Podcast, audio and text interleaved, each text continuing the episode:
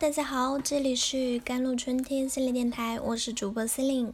今天跟大家分享的文章叫做《不恰当的减肥有可能让你陷入另一种深渊》。近日来啊，前锋又胖了，郑恺的腰等类嗯话题多次登上了微博热搜榜。一方面，人们在惊讶疫情期间这些明星体重的暴涨；另一方面，又有一些人。将减肥暗暗的提上自己的日程。不得不说，有关减肥的话题总是为大众津津乐道。在任何媒体平台上搜“减肥啊”“瘦呀”等关键词，更是从不缺少内容。那你是否知道，有些减肥方法可能带来难以想象的消极的影响？甚至有些人需要一直与食物成瘾做斗争。你是否尝试过节食减肥？尝试热门的二十一天减肥法、屁股等等？你是否每天过分的关注并计算自己摄入的热量，恨不得一天减十斤？你是否曾经因为经历过体重的暴增暴减？你知道吗？这些不恰当的减肥方法可能会让你陷入另外一种深渊——进食障碍。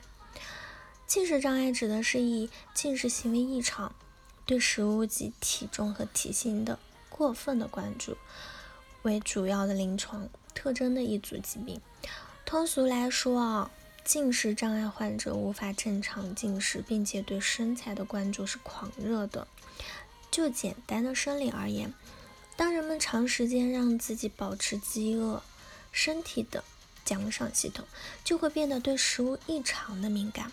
一看到食物就会忍不住想要扑上去，这也是很多节食者后期会进一步转变为暴食的重要原因之一。此外，节食减肥是快乐的杀手。钱芬曾经创造了一个月瘦身二十斤的减肥奇迹后，也坦言那段时间自己心情非常的压抑，很不快乐。而目前研究发现啊，抑郁等其他心理。问题和进食障碍的关系很可能具有互相促进的作用。进食障碍一般包括三类：神经性的厌食症、暴食症以及神经性的贪食症。前两类呢是我们比较熟知的了。另外，以极端的节食和极端的进食为主要的特征。那什么是神经性的贪食症呢？今天我们就来认识这一类越来越普遍的心理问题。先问大家一个问题：你知道什么是催吐吗？很简单，就是吃了再想办法吐掉。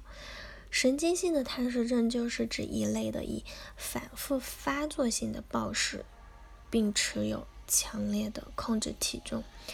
愿望为特征的精神障碍。值得注意的是，心理学中的神经性并不代表不正常，在这里只是用来表示一种心理成瘾的行为的倾向。从概念上看，该类的障碍与暴食症很相似，但二者本质上是不同的。其中最大的区别在于，暴食症患者对暴食的内容不会进行刻意的清除。而贪食症患者会通过催吐啊、滥用泻行啊，甚至呕吐等清除暴食的东西。因此，这些实际上也使得暴食者和贪食症患者在形体上有较大的差异。前者往往超重表现为过度的肥胖，而后者就为正常体型，甚至有可能偏瘦了。那神经性的贪食症的发病年龄一般在十二岁到三十五岁，女性与男性的患者的比例为十三比一。国内近最近啊，发现研究了很多贪食症的患病率高达百分之二点九八，被调查者为位于武汉嗯三所大学中的女生，而此前研究所发现啊，贪食症的终身患病率也在百分之一点五以上。这些看起来很小的数字，拿到临床上来说，绝对不是小数目。这与神经性的贪食症的患者较好的眼闭性有关。